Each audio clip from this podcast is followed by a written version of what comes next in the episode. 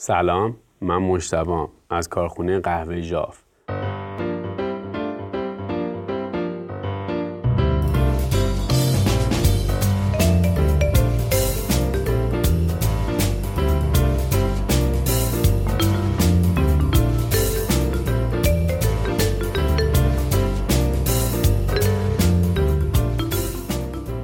شیوه کشاورزی یکی از اون چیزهایی که برای پرورش قهوه روی مشخصه عطر و تعمی اون بسیار تأثیر گذاره تا آخر این اپیزود با ما باشید.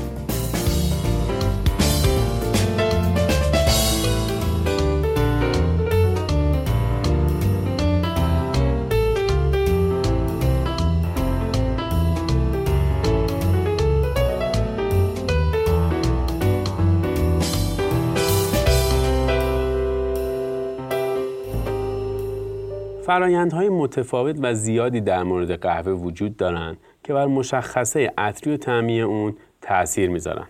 البته که فرایند برشته کاری یکی از مهمترین این فرایند هاست اما باید به نقش فرایندهای دیگه هم توجه بکنیم.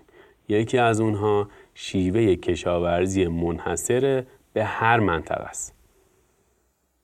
موقعیت مکانی همونطور که موقعیت مکانی مناسب برای موفقیت کسب و کار کافه و کارگاه برشکاری ضروریه در مورد پرورش گیاه قهوه هم چنین موضوعی به دلایل دیگری مطرحه.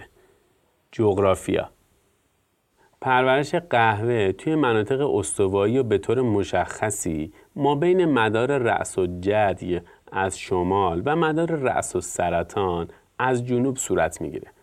اگر بخوایم برای پرورش اون از این ارزهای جغرافیایی فراتر بریم احتمال سرمازدگی افزایش پیدا می‌کنه سرمازدگی می‌تونه با تغییر رنگ برگ ها به قهوه‌ای و در موارد متعددی با خشک کردن شاخ و برگ گیاه موجب از بین رفتن اونا بشه. آب و هوای محل پرورش گیاه قهوه هم بر رشد اون تأثیر گذاره.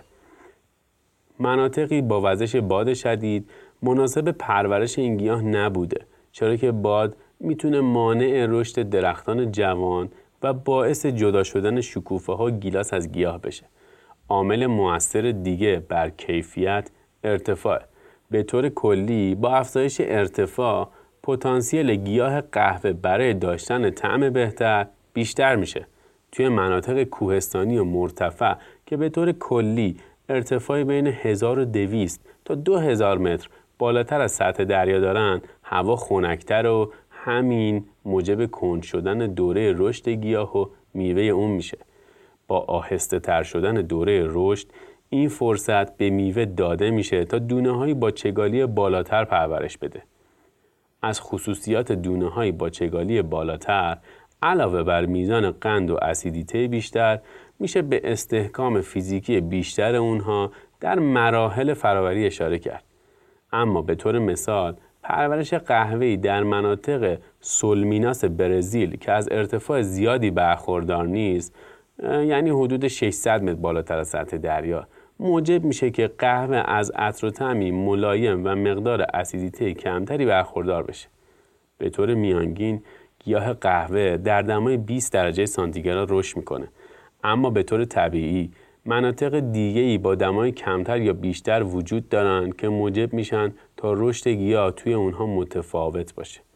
از تاثیرات رشد گیاه توی دمای بالاتر میشه به رشد اون با نیروی بیشتر و افزایش کمی میوه اشاره کرد.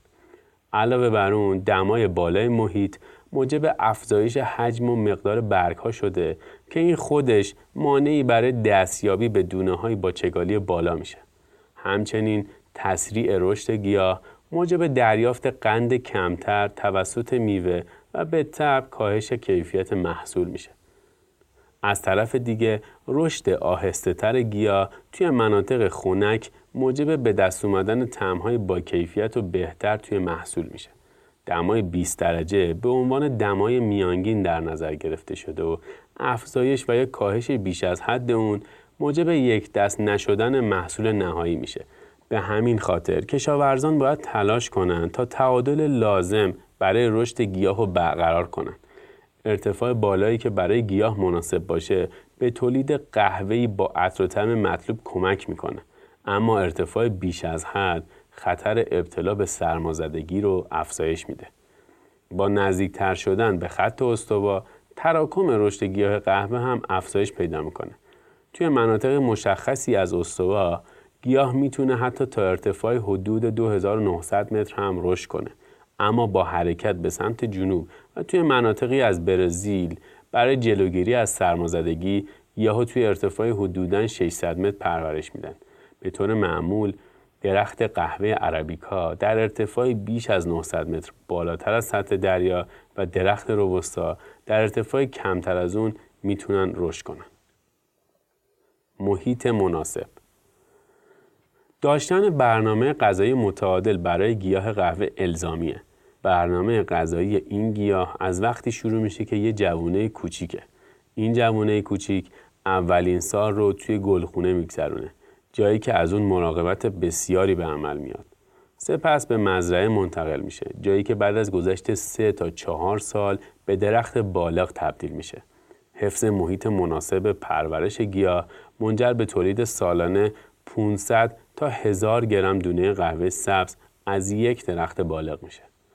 خاک خاک به عنوان بنیان یک گیاه سالم میبایست غنی از مواد مغذی مثل پتاسیم، نیتروژن و فسفر باشه.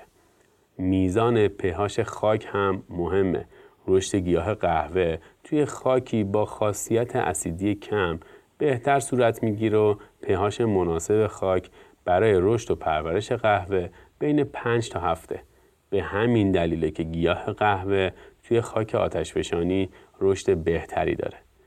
گیاه با بالا رفتن سن استفاده از مواد مغذی درون خاک رو شروع می‌کنه و برای جایگزینی مواد مغذی مصرف شده میبایست از کود استفاده بکنیم.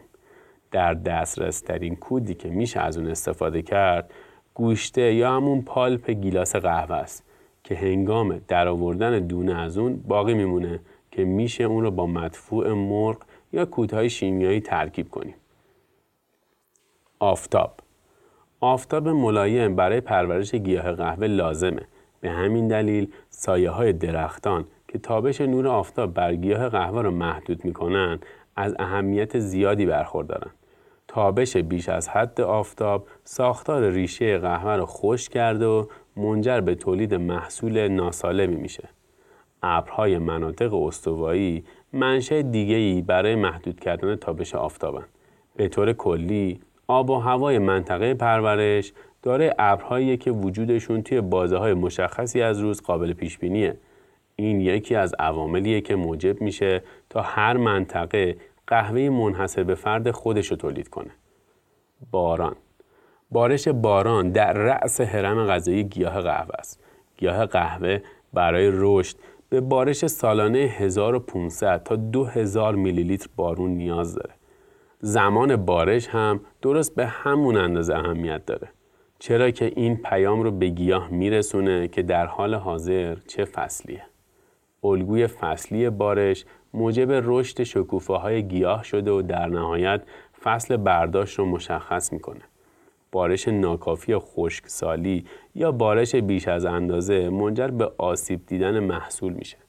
با ترکیب تمام این عوامل یعنی ارتفاع، خاک، تابش آفتاب، بارش باران و نژاد میشه به دستورالعمل مناسب برای تولید قهوه‌ای با مشخصه های عطری و تعمی طبیعی دست پیدا کرد.